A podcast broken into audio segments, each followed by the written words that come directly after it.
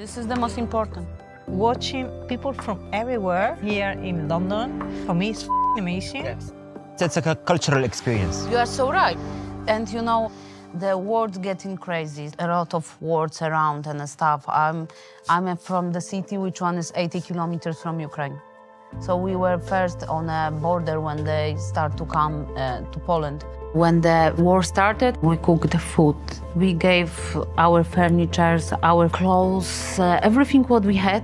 We can show even in this program how important is respect to the other cultures, other religions. I'm happy that I had the family who supported me. I always have a place to come back. This is amazing because some people even don't have a home right now. I feel really honored to be there, really, guys. And you are amazing, and I feel that I'm gonna learn a lot of from you.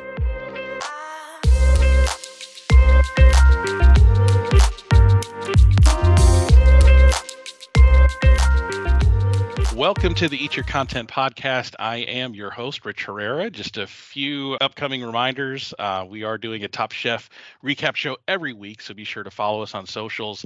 Uh, follow me on socials to follow Eat Your Content. I am at Rich Herrera on Instagram and Facebook. And a few programming reminders. If you missed the first two episodes, uh, we recap those. They are archived on Spotify uh, or wherever you get your podcasts. So be sure to tune into those older ones and and come in and listen to these current ones and uh, hit those like buttons and follow buttons to make sure that you're notified of all the new episodes that are coming up. With me today, again, as uh, with every week, friend of the pod, chef and restaurateur Kenny Gilbert, uh, chef and restaurateur, chef owner of Silkies uh, Chicken and Champagne Bar in Jacksonville, Florida, and author of the cookbook Southern Cooking and Global Flavors, out everywhere. When is it? April 11th, 12th? Yes, and I actually have a copy. Oh, nice. A copy. Yeah. So Look at that uh, thing my- shimmering. I know, right? Yeah, I got my copy. Um, super excited about it. Comes out actually April 5th. April And 5th. so okay. yeah, or I'm I'm sorry, April 11th. April 11th. Uh, it was supposed to be April 23rd, then it shifted to April 11th. So I'm very, I'm very, very excited. We're, uh, we're you know, getting ready. We're working on our our book tour. And, Oh, wow. uh, all of our dates and everything. So yeah, it's very exciting. Awesome. Very Awesome. Well, I, I saw some of the pictures in there, and those are great. You used a, a local Jacksonville photographer for that, didn't you? Yeah, Yeah. Kristen, Kristen Penoyer. Yep, yeah, we've been working together for years, and she's amazing. Yeah, she does great work. I follow her on Instagram, so she she does a lot of awesome pictures, and so I wanted to give her a shout out too. So awesome. We'll pick those up. It's available for pre-order now, right? On chefkennygilbert.com. All right, excellent. Get Mhm. get it pre-ordered and then pick it up wherever books are sold. April 11th. Awesome. You ready to talk Top Chef? Let's do it. All right. Instant reactions. Overall, what did you think of this episode? I I thought it was one of the best ones yet. I mean, we're only three episodes in, but I thought it was a really good episode overall. I, I, I really, I really enjoyed it. I, I think, I think it definitely spoke true to the, the, the location, the ideas of the, you know, of the food that's historically been done there, and I think the, I think the chefs all, all did a, a great job overall. I think they, they, they did well. Yeah, when we talk about the the bottom two here in a few, I mean we're we're talking the the nittiest of picks, right? I mean we're at we're at such a high level so early in the game, right? That Yeah. that we're that people are going home for things that would have passed and that that would have been fine in seasons past, but now it's like the the level of competition is so so high, and it's really really fun to watch. So, yeah, and I think this this episode was really great. It highlighted London a lot and and the UK in general uh, which is Mhm. really cool to see some of those traditional foods. So we we have 14 chefs left, and we start off in the stew room, basically right where we left off in the last episode. And and Amar talks about how Top Chef Middle East is, is kicking everyone's butt, which I, I agree with. After the first two episodes, USA still kind of in the middle of the pack. They they're still kind of you know riding the mm-hmm. wave, not really kind of stepping up as I was hoping that they would. You know, we have four people from the U.S. and and you know I'm all Team USA, but we'll see how the how it goes. And then it, it gets kind of serious here at, at the beginning. We talk a little bit about um, multiculturalism and how this show is showing a lot of different cultures and backgrounds coming together. And then Sylvia tells this just gut wrenching story about you know the war in Ukraine and when when Russia invaded her city in Poland is only 80 kilometers from the border of Ukraine, so they were one of the first cities to get a lot of refugees and and showing um, you know uh, them coming in and uh, cooking them food and giving them the shirts off their back and giving them places to stay. I mean, it just shows how small small the world is. You think of this war that's going on in Ukraine, you think it's so far away, and then you watch something like this, you're like, "Uh, it's, it's right here, you know. So, uh, so what do you think? Kind of showing that kind of almost global aspect of, you know, this is Top Chef is is great, but you know, it's what we're representing here on the show is is bigger than the show. Absolutely, absolutely. Yeah, it was very, very touching, and you know, to I, I think they do a great job of, you know, especially with these future, you know, seasons that they go on.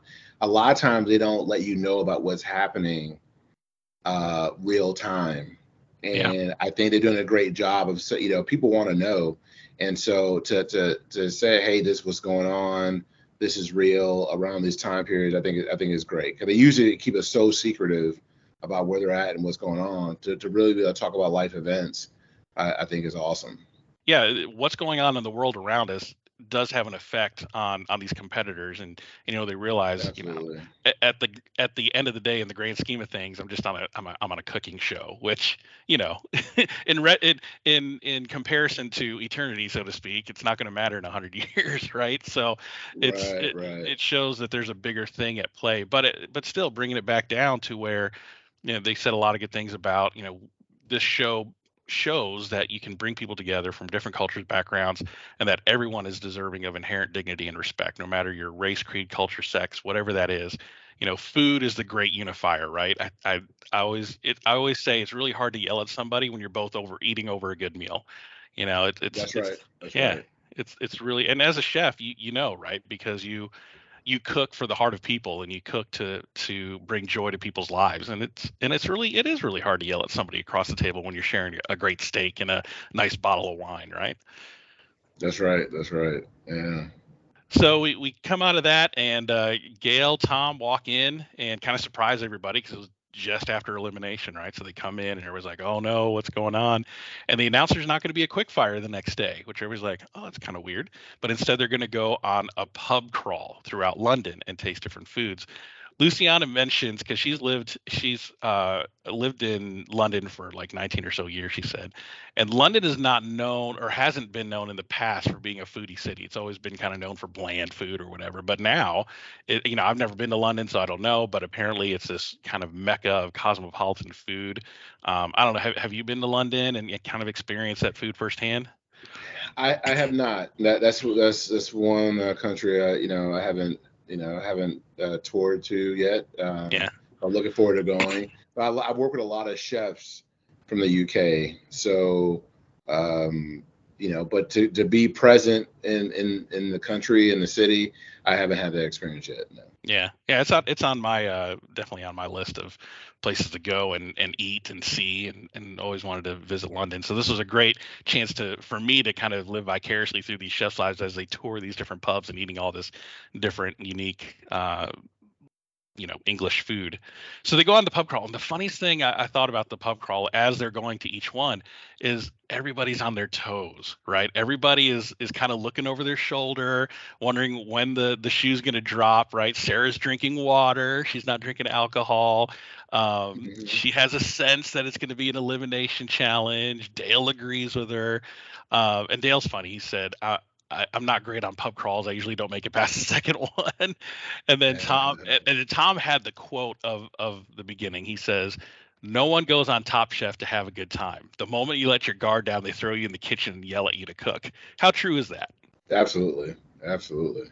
I thought that was funny. true. Yeah, yeah. No, I mean it's every every show has some kind of twist like this. Like, oh, let's do this and that. The next thing you know, it's like, oh, guess what? We just fed you, let you drink. Now you have an elimination challenge. you know, like, oh, you know. It, I mean, yeah, I've seen in some past seasons where some people are drinking and they're and they're going into the kitchen like kind of buzzed.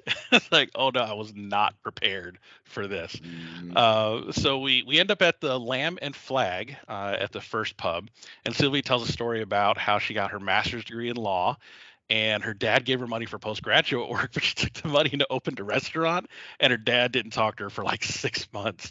I mean, that's that's that was a funny story. Just you know, you you kind of try the school route to make your parents happy and but you know that's not what you want to do and cooking's your passion and she goes and spends the money and, and opens up a restaurant and uh you know makes her makes her father angry but look at her now i mean she's on top chef she's a, a renowned chef and her dad i'm sure is is very proud of her um I also see Charbel isn't drinking. He's taking notes and he says, I don't trust them. it's it's, it's hilarious. The first, you know, after coming off the discussion about Ukraine and everything, it was really great to to have this kind of lighthearted moment in the pub and, and seeing everybody have fun. Yeah, no, it's great. I mean, I I think they uh, they always butter you up, you know, and and also educate you. You got to think about this. You have people coming from all around the world to a city. Some are locals. Some have been there before. Some have worked with some of the other world-renowned chefs uh, there, and then all of a sudden, you know, and, and so they're saying, "Hey, try this. Is historically how the dishes are done. This one actually is elevated a little bit more." And so they take them to do, showing them do different tiers of what's going on. I, I think it's it's great for the viewer that has never been there um, to learn through uh, through what is seen on TV, and then also for the chef's testings, it's like for you to be able to try a bunch of food before you have a chance to actually cook it if you never have before. That's like that's like an open book book test. You know, here's here's the original form. Um, you know, like when I was, you know, like as you're going through this, you, you see, you know, different dishes. I'm I'm thinking back when I lived in Barbados and uh, I worked at a you know the Sandy Lane Resort, and you know it was on is owned by five Irish billionaires. You know, so to do a proper roast, to see fish and chips, you know, uh, bangers and mash, and you know like all, all, these different dishes. I'm looking at all this stuff. I'm just like smiling because it's like things that I had to cook all the time. you know, like, yeah. Uh, so uh, because it was you know that was the core foundation, and so yeah, so it was cool watching them. So they're eating, you know, traditional pub food in London. So at the Lamb and Flag, they're, they're trying out three different dishes. The first one is fish and chips. I mean, that's classic. You know, everybody's had some form mm-hmm. of fish and chips, I'm sure. Uh, yeah, it was the, what they were served was beer battered haddock uh, chips, crushed minted peas, homemade tartar sauce, and fun fact 300 million portions of fish and chips are served in the UK every year, which is crazy.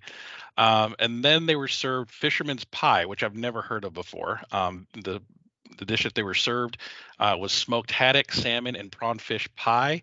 To me, it kind of looked like a shepherd's pie, but with seafood, and there's a lot of cheese, which is weird. Yeah, and even Padma said that you know this is a a, a dish that kind of scoffs at the tradition of you don't put cheese with seafood, right? But there's nothing but cheese and seafood and mashed potatoes on top of this thing. And then a proper yeah. Sunday roast, which is a classic roast with vegetables and, and Yorkshire pudding, which is uh, kind of a puffed bread a little bit there. So, I, I, what do you think? These are the first three, and I think what you were just saying earlier, these are are three kind of staple British dishes, right? Yeah, no, for sure. Um, you know, I think that it was great to see the the classics and also like I, I hadn't heard of the uh the fisherman's pie. Um so for me it makes sense when you think about the classics of just cooking you know the byproduct that you can take and flip into something delicious that everyone can eat is all the trim of all those the seafood. They're selling the haddock in a, in a beautiful form that's you know the fish for the fish fried fish. Um, it's the salmon is probably served like grilled or roasted um, you know, whatever kind of fish they have. But then they have all that trim, you know, that's mm-hmm. perfectly mm-hmm. fine. And to cook that down, uh, they probably salt it a little bit, poach in some milk, flake it, fold it into mashed potatoes, a lot of cheese and some herbs and garlic and whatnot. Um, it's gonna eat delicious, you know, and also gonna make money off of it. They're not wasting anything. You gotta think that, you know, a lot of this also is tradition in terms of product utilization in the kitchen. Yep. Yep. So they eat those dishes, t- everybody taste it, and then they move on to the next pub, which is the Jack Horner. And kind of the, the fun little thing at the Jack Horner was watching Buddha trying to learn Spanish from Gabri. I thought that was a, a fun little scene, trying to, to to learn a traditional, I guess, Mexican um, uh, toast or you know like we say cheers or salute and uh, mm-hmm. buddha was was having some issues with that one i thought that was kind of funny so they eat three more dishes here now this was kind of fun shepherd's pie which i always thought was you know kind of beef and and mashed potatoes but it's actually in england and is made with lamb ground lamb hence the name shepherd's pie which makes sense. You don't have shepherds with cows; you have shepherds with lambs. Um, and then the beef pie, the what we normally would call shepherd's pie here in America, is actually called cottage pie in England.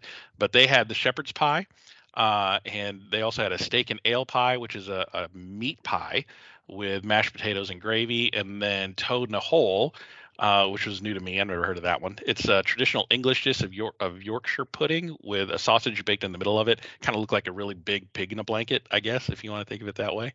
Um, Mhm. Victoria, uh, Victoria kind of had a hard time with it. She kept calling it a toy in the wall, uh, and she did not like it.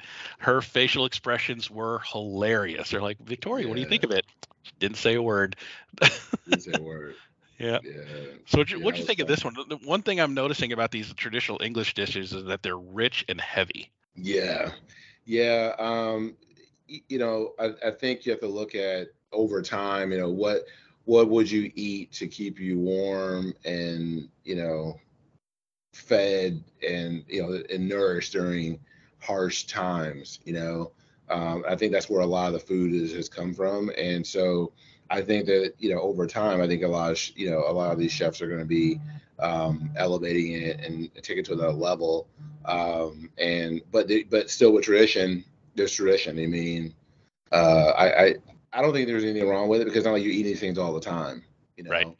um, people that show up to travel, I think they're definitely uh, going to enjoy it because that's that you, you should you should try the history. But it is, yeah, a lot of these dishes. I, I- I mean, the drinking the beer and having all this heavy food, I don't know how they could even get past the first pub, let alone go into the second one. Yeah, I think it was Amar after the first pub they went to. He was like, "Man, I'm already full," and, and Pat was like, "Man, you got to represent." Yeah, yeah, yeah, yeah, yeah. It's like you can't you can't be eating a full meal at each of these things. Take a couple of bites, take some notes. You don't eat the full thing right in front of you. It's like, come on, man, act like you've been here before. That was fun. I thought that was funny. So the last tavern they go to after the Jack Horner is they end up at Trafalgar Tavern, and Sylvia, the woman loves her potatoes. Uh, she is funny. She's like, I, I, I can't wait to eat some potatoes. And here we go. We got the big potato dish. We got bangers and mash, uh, which is sausage and mashed potatoes. And it was interesting note they get the bangers and mash gets its name from sausages that were that used to be made. They used a lot of water because they didn't have enough meat to kind of fill the casing. So when it cooked, it exploded. Hence, bang, bangers and mash. And then they also had Scotch egg, which is a hard-boiled egg wrapped in sausage, breaded and deep fried. I love a good Scotch egg. I mean, I I love Scotch eggs. Um, so I was really excited to see this on the menu. Uh, what'd you think of Trafalgar Tavern? Yeah, I mean, again, you know, classic classic dishes. Um, the Scotch egg, you know, look great. Um, you, you know, is it, is not something that I would crave to want to actually make or put in my repertoire, but it's one of those things that if it's done right, it could be it could be craveable and delicious. Um, I'm not a big stuff something, cook it and serve it kind of chef. Like Mm. I like the classics of the Galantines and Ballotines, and um, but I'm not a big person to say, oh, let me go ahead and stuff this whole thing. I, I just that's never been my my bag. I never really cared for that. It's not a big turducken guy, are you? No, no. I, I don't like the fact of like taking something and stuffing it a bunch of times and then cooking real. Now there's technique that you can do it right, especially now with you know, thermal circulators and things like that. Uh, you can do really you know really cool stuff. Um, and that's the only way that I would do something that like that. Um, but then you're just you know just the risk of cooking at a certain temperatures for a long period of time. I I'd rather just make a, a good roasted whatever on the bone, carve it off, serve it up. But there's there's there's history and there's tradition for a reason. Yeah. So we get to the elimination challenge. So again, there's no quick fire. So the, the quick fire time was taken up with the pub crawl, eating all the food. So the elimination challenge is to make all this food that they just ate um, chefy, for a lack of a better term, to to give it ele- to give it an elevation, to to make it a little bit more refined, to take these things that are normally, you know, rich, heavy, to be, you know, eaten with a pint of Guinness and you know just just to make it a, a- fine dining type of thing. Um, so what's the challenge in taking something humble like bangers and mash and trying to elevate it? What's what's the challenge in that at, in a competition? Well, the, the challenge is is that when they take a bite, you want them to be reminded of the original. You know, texture, what texture, the the the main ingredients, the flavors, all that. And so you have to have a different skill set and understand in understanding and you have to be some of a historian of food to understand how can you cook something in different ways present it in a manner that looks totally different, but then flavor profile when you take a bite, it tastes the same. So, it you know depending on your, your degree of difficulty of cooking, um, your skill set, and what you can pull out your bag to to manipulate uh, presentations, textures, flavors, and things. You want the flavors to be pronounced from the original, but the the technique and way you put it together needs to be unique. And so uh, it does take a certain because you have to understand the history of it. And so for them, again, it was an open book test. They were able to taste the uh, the original um, or the, very close to the original preparation of it. So I, I, think it's a I think it's a very smart challenge. Uh, I think they gave them opportunity to be successful. Everyone everyone had the same opportunity to be successful. Everyone tried all the same things. So then in your mind, what are you pulling out of that to that that's uh, that you feel like is and then how are you going to manipulate it to make it make it pop for the for the judges. And, and it's a hard thing if you're not into deconstructing food, um, and it, you're not going to do well in this challenge. And again, all these chefs from all around the world are highly skilled and are, are stay true to who they are as chefs in their own respective areas. But that doesn't mean that they haven't learned how to cook other things in other areas. So for them to go deep into technique, you know, whether it's working with hydrocolloids or um, you know, whatever their, however deep of their bag they need to go into. I think it's, it, I think it was great to see um, what they feel is important to be um, the, the way they're going to represent the dish in a deconstructed manner. Yeah, I think the the risk of chefing up um, a comfort food is that you elevate it to a point where it's unrecognizable, right? Where you say it's this, but then it tastes nothing like it or looks nothing like it. Yeah. Um, so I thought, yeah, like you, I thought this was a really great, you know, skills challenge to to test your palate and then to recreate the dish in a different way in a different form. Um, and this is a, a, unique one too because it's a one day challenge. Usually elimination challenges are two days. You get the first day to kind of cook prep everything. You get the second day to to finish up and, and serve. But this is a, a quick mm-hmm. two hour elimination challenge um, and they're, they're going to cook in Trafalgar Tavern, and they have to cook for 40 people. Uh, so there's a guest judge. His name is Brett Graham. He's the director of London's only Michelin-starred pub, which is kind of cool. And this is a double elimination, which I found shocking to be this early. I mean, even in your season, there wasn't a double elimination until at least episode four. um, so yeah. it, when Lynn and Arnold in your season went home in in episode four, so this one's early. What do, what do you think of a double elimination coming this early in the game? I think they're bringing the. I think they're bringing the heat. I think they're bringing all. The, I think. I think they're giving all the smoke. You know, like, hey, we got the. We're looking at the best of the best, personality wise, skill set wise, how they represent their country. There's a million different things that, that they look at for the chef to come on to represent. Um, and to to and everyone's is is is highly skilled um, and has been doing it for some time. Um, and even if they've been doing it for a small amount of time, they're doing it at a very high level for for uh, for the time that they've been doing it. So I think it's great. I think the challenges are going to get even more more intense. I can't wait to see that. Um, you know, because there's been, you know, you're talking about a lot of se- you know, 20 seasons of this. What more can they do to, to stump the chefs and and challenges they haven't already done? So they're gonna do. They're gonna be. I'm looking forward to see what more they can do. Yeah. Know? And so so this challenge I think is great. I think it's I think it's right on time. I, I don't see anything wrong with it. You know? Yeah. Yeah, I, I, thought it was great to start it this early too because you know it's serious. This is serious competition. It's World All Stars. You're you're talking about the best of the best of the best. You know, coming in here. These are all winners and finalists in their own respective seasons. And so uh, it, it, it, sounds like somebody at Bravo took some notes because the first two episodes were kind of light on the drama, but this one had a little bit of kitchen drama, a little bit of kitchen drama we're going to talk about. So the first is the kitchen that they cooked in. I mean, it, you're cooking in a tavern kitchen, um, which was tight, at least from the camera angles I was seeing. It, there were 14 chefs in there in a in a kitchen that could look like barely could hold five, you know. So a lot of tight spaces. Everybody kind of and that gets to you right so you, you're, you're fighting for space and and you have everybody kind of all up in your business, all up in your uh, in your space. So it's it's going to come out. The the frustrations are going to come out, right? So what did you think of the kitchen looking in it? It's not the big top chef kitchen uh, in the studio. It's it's a real kitchen.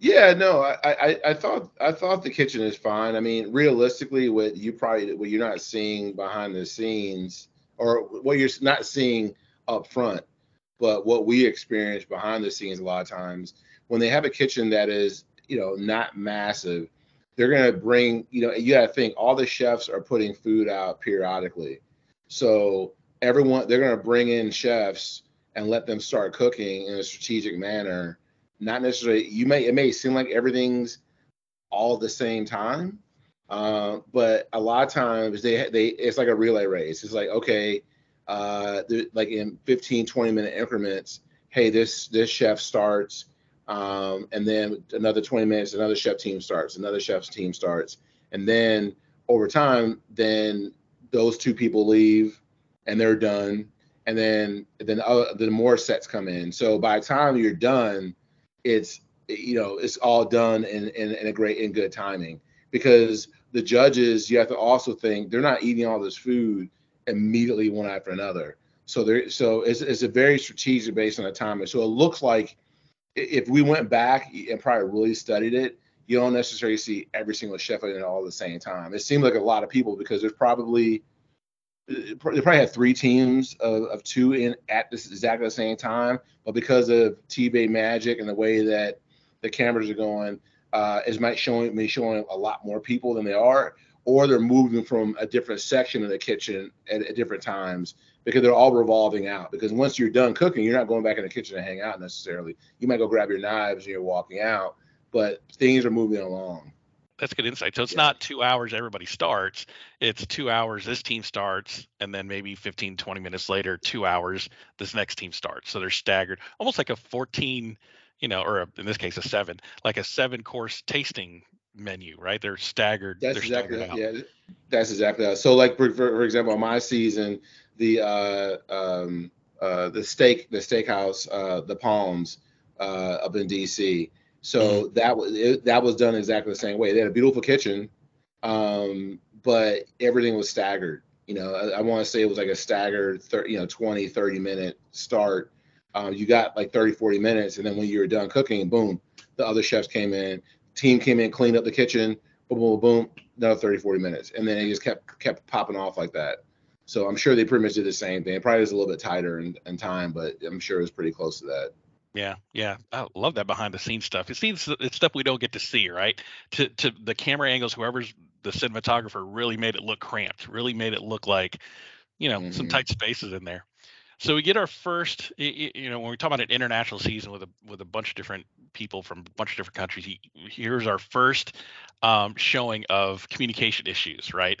So Sylvia uh, and Victoria were working together, and Victoria's English isn't isn't 100%. She knows she knows enough, but it, there's some words that still confuse her. Sylvia was asking if the sausage was ready, and Victoria didn't understand the word ready. In, in an interview piece, she thought ready the word ready was an ingredient. It's like I, I don't know what you mean ready. What what does ready mean? And Victoria's like or uh, Sylvia's like uh, how do how do you how do you explain ready? How do you?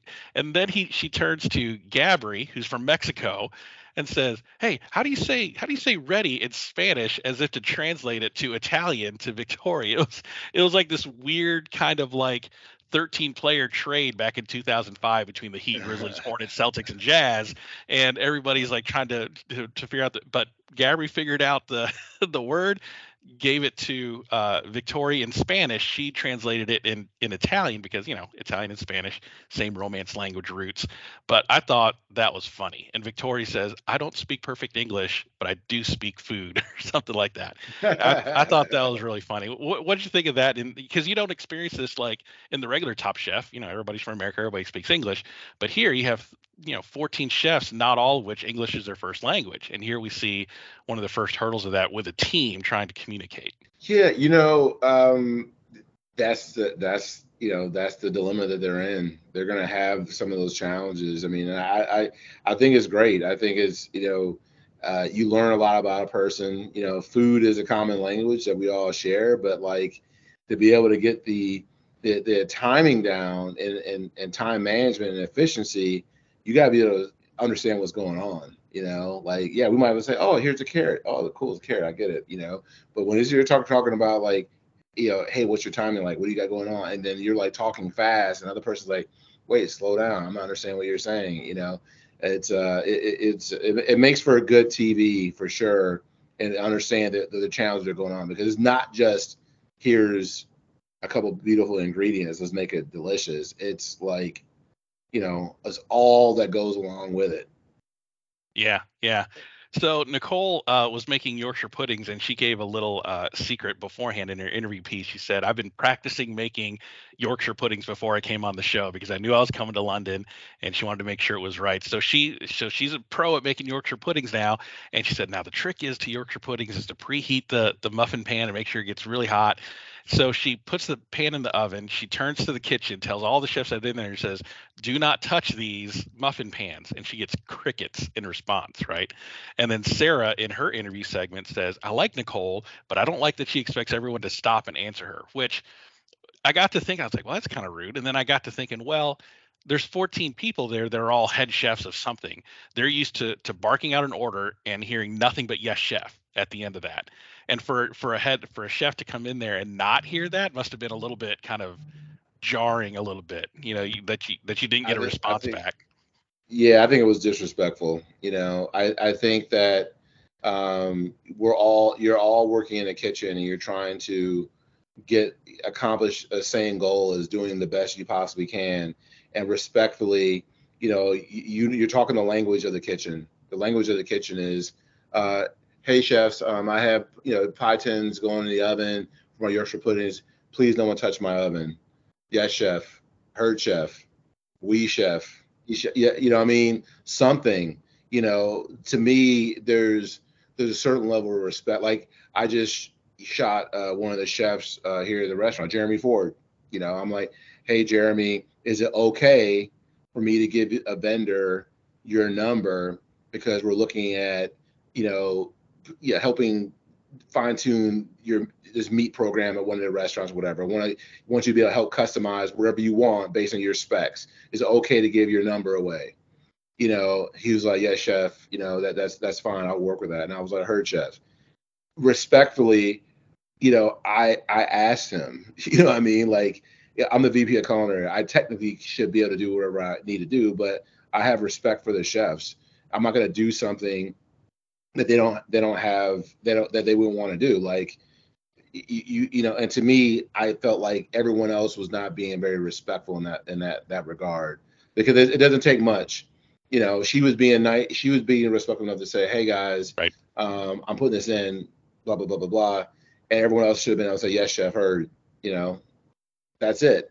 And then so for me if i wouldn't have got that response you know i would have taped the whole oven up and be like no one's going near it. Da, da, da, you know what I mean? Because what if someone else needed to use the oven after that? You know, um, and she was being nice enough to say, "Hey, I'm in this oven for 15 minutes. Please, nobody touch it." You know, she was being nice about it. You know, she could have just roped and taped the whole thing off and then just said whatever, and, and she didn't do that. And so I, I, I think there's some, you know, there, there's some camaraderie that needs to, to be a little bit better. We are in a competition, but kitchen language, listen, it's, it's as simple as her chef, and, and you keep it moving. Like that didn't mean you need to stop what you were doing. You could have still been slicing the dice and dicing. Every every chef in there can can slice and talk and not look at their hands while they're cutting. You know what I mean? Like they could have said, "Yes, chef, heard, gotcha. Don't touch the oven for 15 minutes." It, it doesn't take a second, you know, to to to be respectful and to do that yeah just a simple acknowledgement right and and but to hear nothing in response i was like wow okay yeah so yeah so we get our first chef kind of button heads here. Um, we have Luciana. She is changing every single element of the fisherman's pie, and she she has potatoes that she's making, you know, because it has the mashed potatoes on top. Buddha says they're gluey. Luciana thinks it's fine. Argument ensues. Buddha says we discussed that you were going to tammy it and not thermomix it. So for those that aren't that don't speak chef, what does tammy it and thermomix it mean? Well, um, a Thermomix is a, a mixer that you can put that you can put an item in, and then while it's pureeing, it can still heat up. And so uh, or can cool down. One one of the one of the two. And so she wanted to take and and use this way to emulsify this this potato puree so it was more a lot more smooth. The the reality is, is that because of the starch of the potato, it could be you have an it could become gluey. Um, at Tammy, basically Buddha was saying, hey, cook off the potatoes, roast them, bake them, whatever, and then pass it through a tammy, and that way it's gonna be perfectly smooth, and then you can basically whisk it with your cream and your butter to get it exactly where you want. Um, and it's you have you don't have the risk of over whipping it and it being gluey. And so that's where he was coming from. And yeah. she did she did what she wanted to do yeah, yeah, yeah. That was that was interesting. Buddha was very insistent. He was like, "We're doing these potatoes over," um, which again is is kind of taking charge. He's like, he, he knows something is wrong, and we're going to see how that may have benefited them uh, when we get to the to the top two, bottom two, um, and then. It, speaking of button heads, he had Dale and May, and I think this was very interesting from the very get go when they yeah. divided into teams and they got their food assignments they were butting heads almost immediately, e- even from the dish they wanted to cook. I think May wanted to do the Scotch egg, but Dale wanted to do the fish and chips. But then from that point on, once they decided on Scotch egg, it to me the way it looked, um, Dale basically steamrolled her on all the suggestions that that she wanted to do. She wanted to do it deconstructed. Dale wanted to keep it play it safe and basically they ended up presenting nothing different than what they ate except with different ingredients. And and even the car ride to the elimination challenge it was like there was an iceberg between them. I mean it was cold and you could you could sense the the tension between the two. What, what did you think of, of that going on? Yeah well here's the here's the thing you know uh may want to take some risk, and then dale wanted to play it safe and they compromised by doing a scotch egg with thai flavors um, but not manipulating it whatsoever. You know, I mean that that was the dilemma. It may want to do some other things to um, take another level, and uh, it didn't. It didn't. It didn't happen. You know, um, and so they they made a dish that was good, and it had good flavors. Um, but I, you know, you could tell Dale was like, "Listen, I don't want to. You know, we'll be fine by playing it safe and just doing this right and make sure that yolk is jammy and, and cook right, cook right and you know the flavors are where it needs to be. And you know we're we're better off going this route than going too aggressive. And so uh, she was like no hey it's winner you know it's like go all out or don't go at all. And he was taking a safe route. So i thought it was interesting um, and that happens you got to realize on top chef every one of those chefs obviously um, have different personalities, they're different ages, they they all have different. They have very they're very highly skilled, come from different parts of the world, um, but they also have you know uh, uh from a, a, you know astrology standpoint, a horoscope standpoint, they're different. They're different. They're different birth dates. You know, they they take the psyche of the chef very serious when they're picking these chefs out. And so if you know you got a a Leo versus a Taurus, you know, and they're on the same team, they might be bucking up, you know what I mean? Versus, you know, the compatibility of something. It, it's all, this is all mapped out to be what you see. you know what I mean? This is not by by chance, you know what I mean? Like they they they're very very smart the way they select the chefs from the look, from the the personalities, how are these how many alphas are going to be in a room, you know, how many, per, you know, I mean, like they look at all that, you know, and th- and this is a perfect example. You you you saw two that were like, no, this is this is how I wanted to be. One took over. One was a little more submissive. Um, they compromised on the flavors and the theme, but they didn't take the risk like they, they the, the, that May wanted to. And I thought that was very interesting. But it, it's not surprising. It, it's always going to happen that way. Yeah. Yeah. So on the other end of that, you have uh, other chefs that seem to be moving right along. Uh, you see Tom, um, Tom sees Begoña doing something very chefy, right? She's she's spreading something onto a stencil kind of looking mold. Tom and Begoña aren't on the same team, but he's looking over and see what she's doing, and he says, hey, can, can you teach me how to do that? And Begoña said, I'll teach Yeah, you yeah. anything you want. And they're not even on the same team. And there's just that that yeah, yeah, yeah. on that end, from opposite from what we've been seeing, is this kind of like uh, Tom seems to be in a constant state of learning. Like I want to continue to learn, and and this looks cool what you're doing. I want to learn how to do it. Begoña's like, yeah, of course I'm going to show you. I'll show you whatever you want, whenever you want it. Well, well, it's because Tom is a molecular gastronomy type of guy, so he's looking at you know the the the the technique that uh, Begoña is is is presenting is something that he add, he can add to his bag, you know, because he's got a lot of he, you know, you could tell when the way he did his dish that he likes to play and manipulate food and, and do different things. This, was like his, this was his challenge and Begoña's challenge, you know, and Buddha's challenge in my mind. I, I feel like the three of them, from a molecular standpoint, I think that they were able to show what they're used to doing. Because you think about a lot of other seasons, a lot of molecular gastronomy was thrown out the door. You don't see a lot of that in a lot of these other seasons. Um, Right. that's right. that that you know that was like the killer. Like I know in my season, some of the stuff, some people want to try to do some stuff, and it was just like just cook some food, just cook some food, you know. And so now to be able to see some of these influences and for them to be executed at a high level is uh is, pretty dope. Yeah. So speaking of Tom, I- I think Tom and Sara, you couldn't have picked a, a more opposite pair, but more perfect together. I thought it was really great because Sara is much more rustic and country and all about you know big southern flavors, and Tom's like the science experiment. He, like you were saying, uh, molecular uh, molecular gastronomy. He's using and and Sara was really at awe of what he was doing. He's using agar agar in the pea puree and tapioca maltodextrin to make a powder and this is stuff that she would never probably use in her cooking on a on a daily basis because that's not her style right but because she knows and they ended up getting um sunday pot roast the sunday roast which i thought was perfect for her because that's kind of her homey type of background but for him to shine to take something that is very traditional and to make it um, much more than it is i thought was a really neat pairing what'd you think of them two Oh, I love it. I love their. I, I, I was I when I saw everyone when I saw everyone cooking, um, I was I was like, okay, the, the, you know, right now this is when they're all starting to flex a little bit and and show what they can do. Um, they they knocked the- they knocked like I said before. Uh, I think the second second um, podcast, I was like, you know what, I haven't really seen anyone do anything that's that's noteworthy for me to remember um, and you know, I, I really wanted to pay attention even further to this this see this this particular uh, episode, and they came out their bag. I mean, I thought that they all worked really well together for the most part.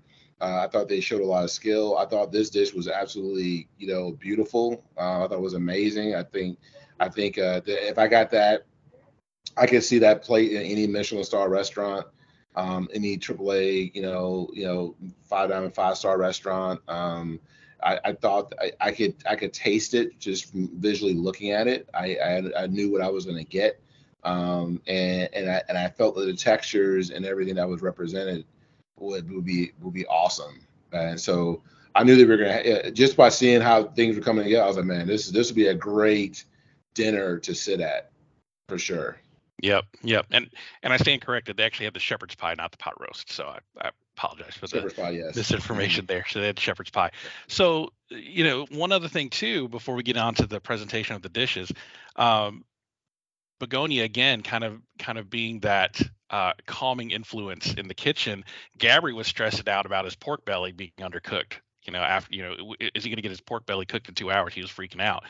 And Begoña, that was his partner, um, Spain and Mexico. She calms him down and, and shows him some techniques on on how to get that pork done uh, in two hours correctly. And so I, I really love Begoña. She's very cool. She's calm, collected. Like she has been in these situations. I mean, she has been. She's a winner on her particular season. So, it, but she seemed like this was an old old hat to her. Like she's just done this a million times. You know, so it was really neat to see her you know, working with Gabri and and Gabri's kind of a young chef, right? And he was kind of uh, flailing about his pork, and and Gabri's like, or I mean, uh, Begoña's like, calm down, it's gonna be all right. Here's what you need to do. Yeah, yeah, yeah. No, I thought it was great. I mean, I, I think that uh, i- i- i- she's right. She's like listen, just put some of the sauce in the pan, just like keep keep cooking. It's gonna do its thing. You know, it's gonna be okay. You know, that you know, you could tell a chef that has some maturity about them, um, and have gone through. You know, they, she's she's tested and gone through a lot of different scenarios. I mean, listen, every one of these restaurants out there, I don't care if it's 11 Madison, I don't care if it's you know, uh, you know, Daniel or you know, uh, anywhere they all go through challenges and trials in the kitchen, you know, and something doesn't go out quite right or something, you know, even during even when they're putting out Michelin star food on a consistent basis, shit happens. And so you gotta be able to learn how to be calm and understanding. And it takes time. It takes time to have that kind of balance. And and she showed her um her you know her poise and her professionalism, you know, and I think that was great. Yep. Yep. So before we get into the presentation of the food, any any other uh, things that you saw or observations that you saw in, in, kind of the kitchen drama part of the cooking that that uh, was interesting to you? Yeah, um, Amar and Ali, um, you know, their fish and chips. Yeah. Uh, yeah, you know, uh, I thought it was interesting when it came time to making the batter that there was there was like they could have they were te- they tested it out and it wasn't crispy enough. And and so I think it was interesting for Amar to go to have to go back to uh, cooking these things up. Again, they all knew that they were going to London for this show. you know what I mean? Like, yeah, like they didn't find out two days before they got on a plane. They knew probably about a month out. Now everyone's busy, but if you didn't practice and know how to make a fish and chip batter and and make that where you knew that like what what makes it beautiful whatever then you don't deserve to win. You don't deserve to be there. Like you got to know what is what is being faced in front of you. Like like you got to practice you know? Like you can't your ego shouldn't be that big enough that you're gonna be like oh well just whatever. And i'm not saying they didn't but i would have already knew that known going in like hey this is my this is my fail safe batter. I know if I if I I want to make it with this, this, and this, and I'm looking for this sparkling water. I'm looking for this beer. I'm, I'm gonna try it with different types of beer. Uh, I'm gonna make sure that everything is on point. I'm gonna I'm gonna research, hey, what kind of flour they're using over there traditionally. I mean, I would have already known because I worked with I worked at a resort that was owned by Five Irish billionaires. So like a lot of the traditional stuff we were already doing. But I still would have practiced. I would have done something. I would have made something at least once or twice. I mean, at least. Yeah, it's like Nicole. I mean, you you know, she knew you know, like you're saying, you know, you're going to London. She was practicing Yorkshire puddings. She got that Yorkshire pudding down.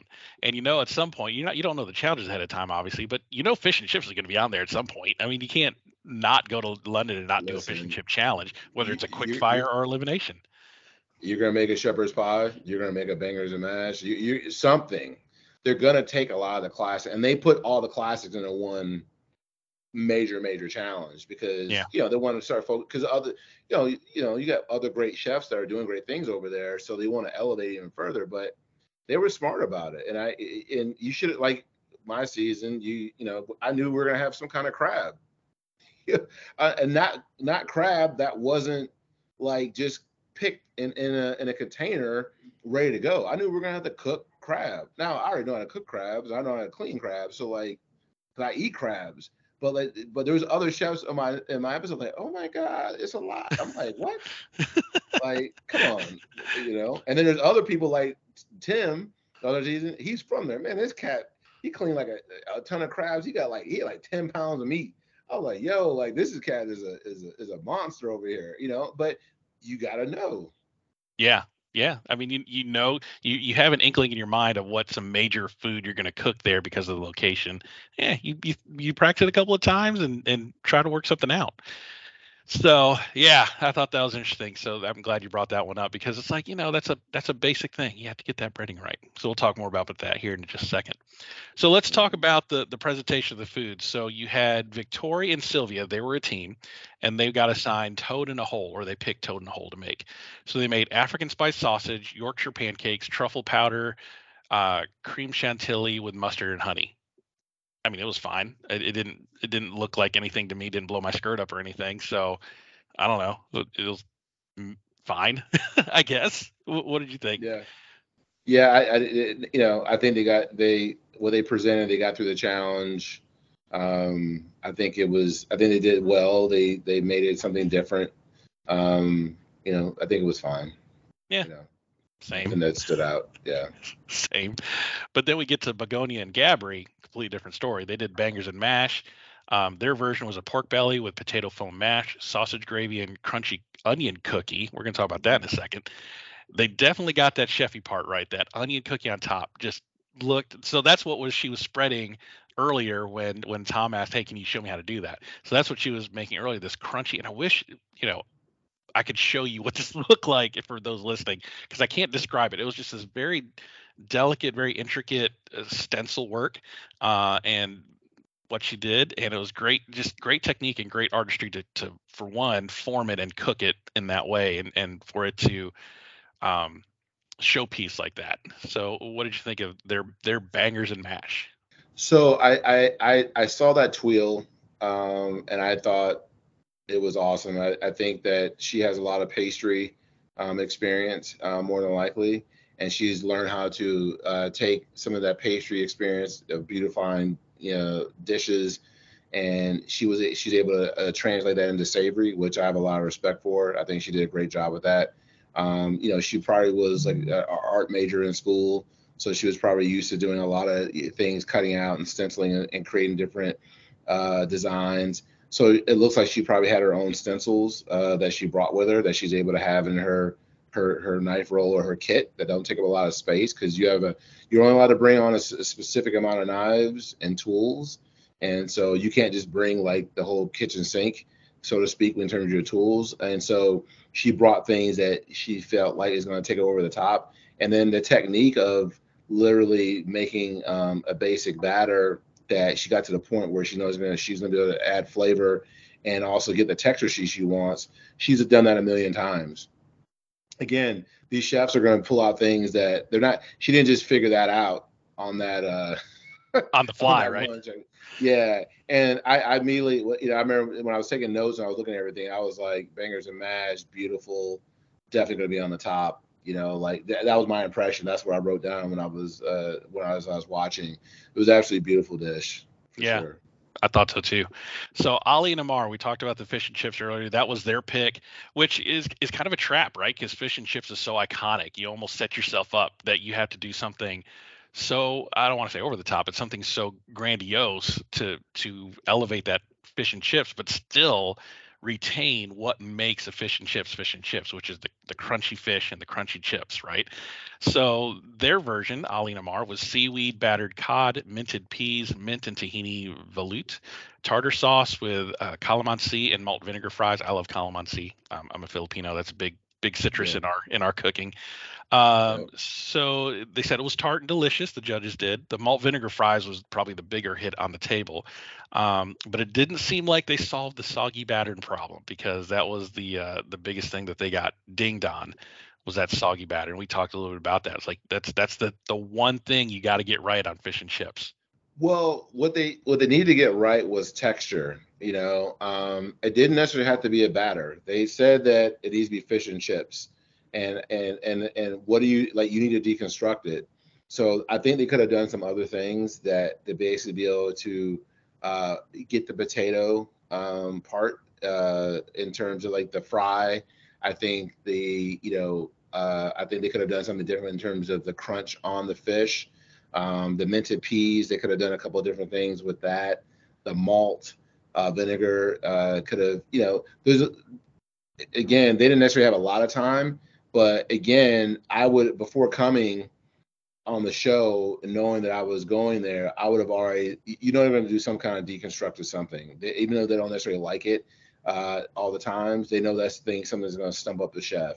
Um, so sometimes you want to you want to think things through a little bit more. I would have after all these seasons, you have to think about the challenges there, and I felt like um, this was a dish that was also very close to what everyone was going to be expecting. To put some seaweed in the batter wasn't making it different. You know, what I mean, the pre- the presentation was beautiful. Don't get me wrong, but I think they could have um, the minted peas probably were perfectly fine. um, for what I remember um, the comments. But you know, there what they didn't get was that bite into the fish and having that crunch. And so, what could they have done? And then also the some of the the fermentate, you know, from the fermentate fermentation of the flavor of the beer, the maltiness of the beer, and the batter and all that. Like, what could you done to done something a little bit differently? I think they could have done something different, um, you know, um, to make that happen. But you know, uh, batter in itself should have been fire. They should have been figured that out. But Yeah. you know, agree with that one. So Luciana and Buddha, uh, they got the fisherman's pie, and they did cod with seafood and potatoes, pomme puree, mussels, and champagne sauce. So this is where our our the the the Buddha that we know and love came to the surface, right? So Buddha wrapped a fish in prawn farce. Uh, and zucchini scales, and then he sous vide it, which I love sous vide cooking. I, I got a sous vide machine at my house. I use it quite regularly. Very idiot proof for cooking. It, it cooks food to a certain temperature and holds it there for however long you want, and and it cooks it perfectly and leaves it there. So I thought it was great that he was able to use that and laying is watching him lay the the zucchini um, slices scales on that fish. I was like, this is gonna look really good, um, and and it ended up looking really stunning. I mean, not not personally, I didn't think it looked as stunning as Gabri's and um, Gabri and Begoñas, but it still looked great. Um, and and using a lot of technique. There was a lot of technique being used in this dish between Luciana and Buddha. Um, so what were your thoughts on that one? yeah. When I when I saw that dish, I was like, you know, they nailed it. Uh, That's that's exactly what I put in my nose. I said nailed it. Um, looks absolutely beautiful. I think that they they uh, overcame some uh, some challenges and adversity in terms of like the whole situation with the potatoes earlier. Um, I think that uh, they came together uh, well as a team. I mean, uh, Buddha, you know, stepped it up. Um, you know, he worked with uh, uh, with Chef Clare, you know, there as, as some time. He, you know, he said it was his best culinary experience he ever had in his life. You know, and and so when you learn how to cook a lot of these things, and and you know, you're looking at the manipulation of food, but keeping it keeping it pure and simple, um, you know, and taking technique to take it over the top. Um, that's in him. You know, that's that's what he knows, and that's why you know, you know, that's why I feel like they uh, they did well in this in this challenge and what they presented on on on the screen. Yeah, absolutely. And for those listening, sous vide machines have come way down in price. You can get one on Amazon for like 50 bucks now. Go get you one, learn how to use it. It'll change your life. It's it's great. I, I'm, I'm not I can't be a bigger advocate of sous vide cooking. I just I love it. Uh, so next we have Sara and Tom. Uh, they were uh, they picked shepherd's pie or they were they chose shepherd's pie. And, and again we talked about tom and and using a lot of um, molecular gastronomy using agar agar tapioca ma- maltodextrin to make powder and it came through on this. So they made shepherd's pie uh, in in the potato itself. Kind of it kind of looked like a twice baked potato it, when when i was watching it. It kind of looked like that. But they had lamb dust pea gel pea puree fresh peas and a lamb stock infused carrots um, the technical expertise was just impressive from Tom. And then uh, I, I think it rivals Buddha on his level of of technique, um, and it was very beautiful. I, I- don't even have the Mhm. words to to express how gorgeous that that that artwork was on the plate. Um, what were your thoughts on Sara and Tom? Yeah, I, I, I thought it was uh, I thought it was amazing. Um, I you know it just looked absolutely stunning. Um, the layers, uh, the flavors, identifiability of, of the dish. Uh, I think it really spoke to uh, the skill set um, of Tom and and and Sara. You know, coming together with flavors and technique. Uh, I think you know I just thought it was a gorgeous dish. Yeah, yeah, yeah, me too. And then Dale and May, they they had the Scotch egg. We talked about it earlier, and the result of their dish was um, what happened when they couldn't really agree on a, a particular direction, right? So they, um, let's see, what did they? They did a Thai style Scotch egg with Thai sausage, crispy salad, cilantro aioli, and Thai fish sauce dressing. Um, the judges did not give it a good review. Um, the egg was cooked perfectly, but the the sausage or the breading wasn't cooked crispy enough. They thought the salad was fine.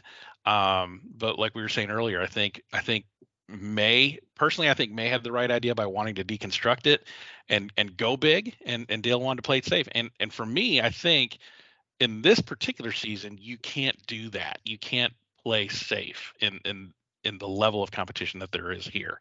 So, um, you know, kind of what did you think of their their final dish uh, that they presented after kind of fighting their way through it? Yeah, I mean, it was a Thai flavored Scotch egg that didn't have enough crispy, crispy crispness on the outside, um, and, and it wasn't manipulated at all. I, I mean, it was It was a Scotch egg. it was It was a Scotch egg. Yeah, it was kind of like the same thing with Amar and Ali with their um, not crispy fish. You got to have a crispy Scotch egg. Those are the, the two things you got to have with those those types of dishes. So yeah, so uh, you know they they couldn't quite get on the same path on the same vision, and and they didn't present something that was great. So Nicole and Charbel, the last couple there, they had the uh, Sunday roast, which was for their version a seared pork tenderloin with leek fondue, celery celeriac, mashed potatoes, glazed carrots, and Yorkshire pudding.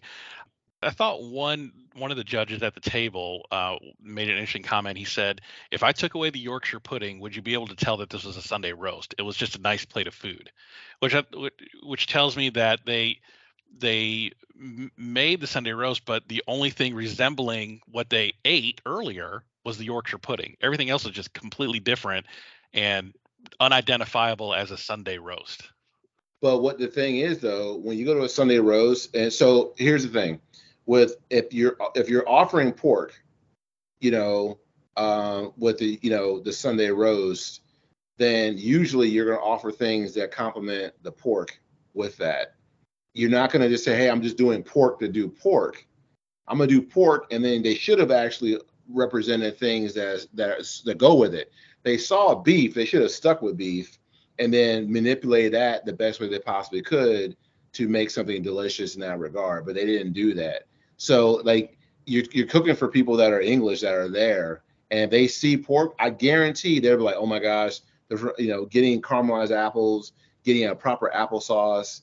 The Yorkshire pudding could have been there, but it could have, but it could have been done in a way that you know was manipulated a little bit, not just to have that big you know Yorkshire pudding on the on the t- on the plate, or they could have taken that Yorkshire pudding and then done some things that it's coming out really hot and they layer it and you have the manipulation of the roasted vegetables, the sauce and everything all done in different ways so that when you cut into it, you're like, wow, that bite. Cause the way that the I've seen the English actually eat it, they're they're they're breaking open half, they're slicing some meat, they're pouring a bunch of sauce, a bunch of gravy in there, and they're digging in.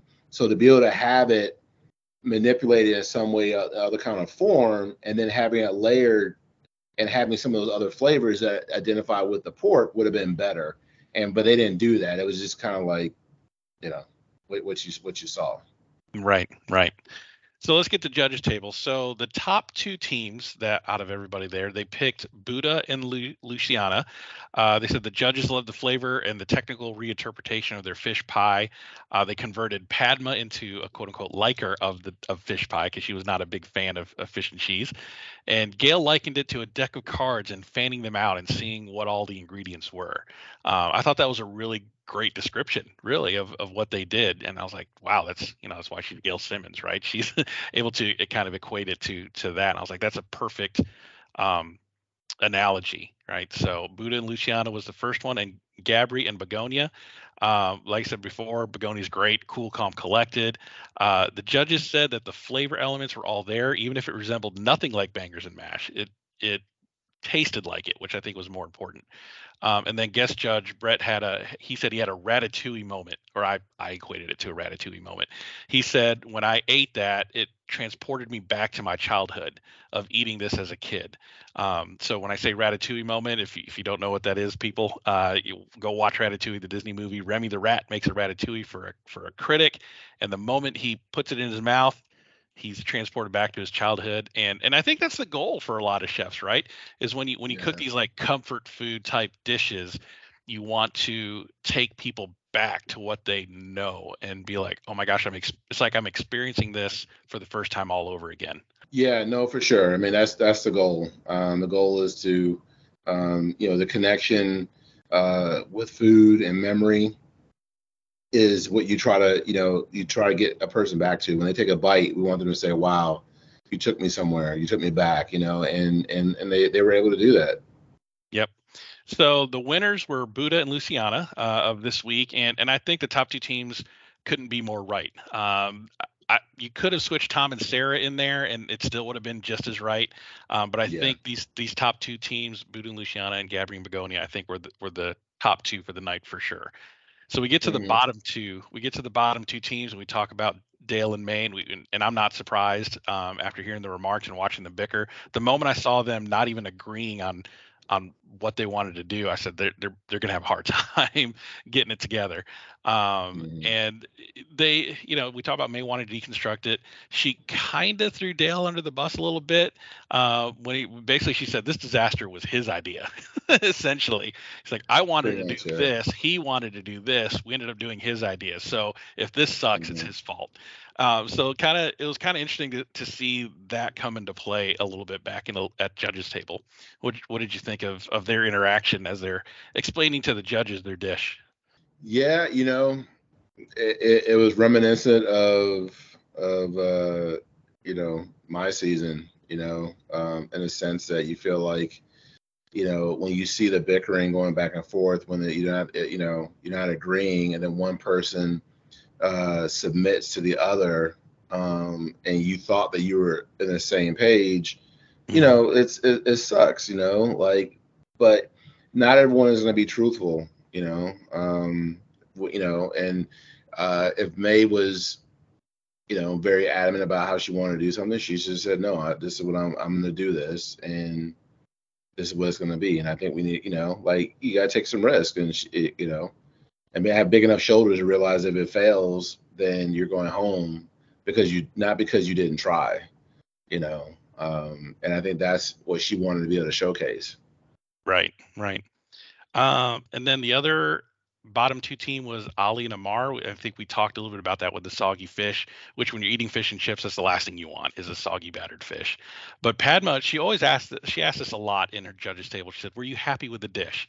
And I'm thinking, God, what a loaded question, right? Because the the way you answer that is like you could you could look like, no, I wasn't happy, but I served it anyway, or yeah, I was happy with it. Now you're ignorant, you know, or you're you're you're dumb. So you know you've you've heard her in person ask that of people in your series, uh, in your season. So know, Yeah. what what how do you respond to a question like that when you're in the bottom two?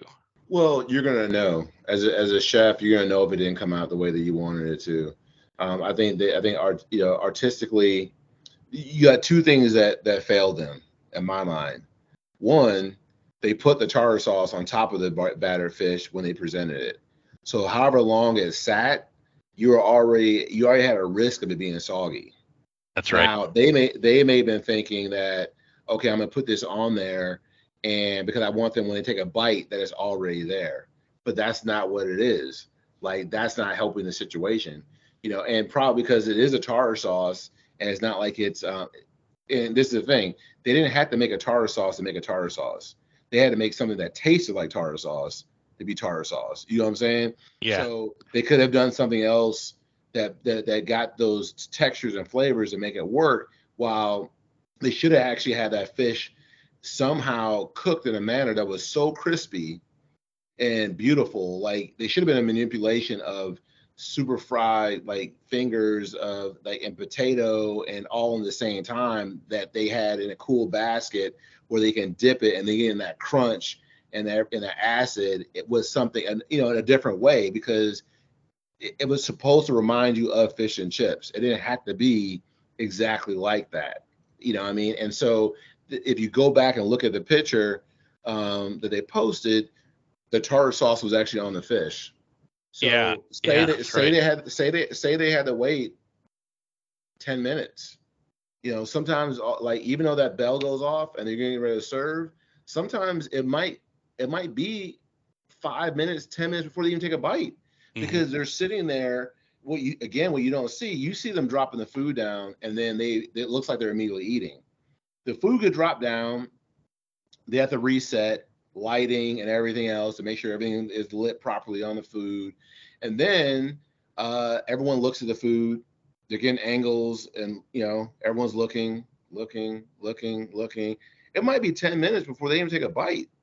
So now, like you have that tartar sauce on there, what's going to happen?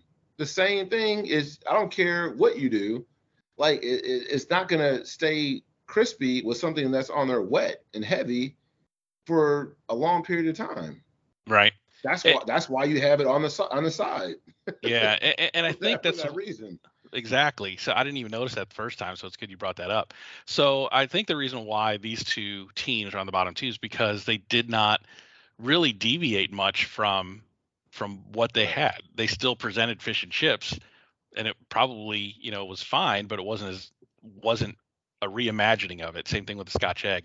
It wasn't a reimagining of the dish where it tasted exactly the same, but you you look at it like, how is this a Scotch egg? And you taste it. Oh yeah, it is a Scotch egg. Like they they were they were too narrowly focused in what the dish actually was to be able to think outside of that box to do something different. So I thought the right two were on the bottom, and then the team that ended up getting eliminated were May and Dale. Could have been I, I was either or on this one. Um, personally, I could go. I'm fine with a little less than crunchy Scotch egg, but a soggy fried fish. You know, I I, I come from the South where you know fried catfish is a staple, and you got to have that thing crunchy. So I'm I'm all about crunchy fish. So I you know Dale and May, okay for me it could have been either or. What what'd you think about Dale and May going home? Neither manipulated the dish enough to even consider it to be deconstructed at all. I didn't see it, but I, I, I don't remind. It doesn't remind me of seeing this like this. But like, if they would have taken like panko breadcrumbs and had that as the breading for that Scotch egg, it'd have been super crispy. They wouldn't have had an issue, but they didn't do that. I think they just fried the the the sausage around the egg and didn't bread it. Um, so you're missing another. Uh, you're missing an actual layer of crunchiness. Um, and so if they would have had that layer and it would have been crunchy, it would have been fine. But then they would have got dinged on the fact that they didn't manipulate anything. The only thing they did was added Thai flavors into a, something that's very traditional already. Say everything was cooked right, and I'm sure they were having this dialogue. Say everything was cooked right. Say the Scotch egg was crispy. Say the they didn't put the tartar sauce on the fish and it was cooked crispy. What separated them to show that they that it was it was truly deconstructed? Did it, it did it not resemble what I was looking to like? Because that's what you're supposed to do make it look like something totally different, manipulate it, but it ate like the traditional item. That's was the challenge. Yeah, neither one of them they- elevated it. Neither one of them elevated it. it. Nothing wrong with nothing wrong with the way that they cooked, but the challenge, and again, when you go back behind the scenes, what you're not seeing, you got these contracts that are like this thick that every chef has to sign, and so when they go through it, it's like, do you understand this challenge? Do you understand this is a deconstructed challenge? You, you know, you're going to end up having this ingredient. You're responsible for deconstructing it. You have this amount of money to spend. You're going to be teamed up with this person. You have this amount of time. This is how the kitchen sequence is going to run. Do you understand? Yes, I understand. Sign, boom, and then you go in, and then you then you still have the creative time to, to, to put it all together. And then if you don't make it all pop, like the interpretation of that challenge, everyone is a little bit different. Like, and that's the hard part is that what you put in front of the judge, the goal is for it to be delicious. But then when they start nitpicking, they're gonna say, "Well, the challenge was X. Did he? Did they do what the challenge stated?" No, they didn't. Okay, so you can go home for a good dish, you know, Yeah, because you didn't follow the rules, and that's Right. that's what ended up happening. that's You know, exactly not- right. They they they, nit, they nitpicked on. They didn't nitpick. Stuff wasn't crunchy. Yeah, It- you know, it was either on either one. It wasn't crunchy. Both had to be fried, or something had to have a texture of being crunchy, and it didn't. It didn't happen. that's right. That's right. Yeah. Uh, so now we move to Last Chance Kitchen. So now Last Chance Kitchen isn't a one-on-one battle, but it's a one-on-one-on-one battle. So um, they they open up Last Chance Kitchen. Dale says he regrets not taking a more aggressive leadership role, and I'm thinking, dude, you steamrolled her. I mean, I, I don't know how much more aggressive you could have been, but Yeah. okay. Uh, the whole thing was was his idea, and then May say May said Dale wanted to play it safe. We talked about that, uh, and pretty much she wasn't listened to, and I, I think that was her biggest gripe is like you didn't listen to a single idea that I had, and that's why we're here today. Um, Yeah. Dawn is still there from winning Last Chance Kitchen last week, so she is um, here this week to go against Dale and May. Um, Dawn was surprised to see May. She said called her flavors dope and called Dale's congee from last week's episode bland and mushy. So uh, she didn't, you know, she was kind of surprised to see May, not surprised to see Dale. Uh, so I thought that was an interesting take. Um, and then here's the challenge. So the challenge was a continuation of basically the elimination challenge. It's another pub food challenge. Uh, Gail is uh, one of the judges along with Tom, and she lifts the cloche, and we get a Welsh rarebit, which I've never heard of before.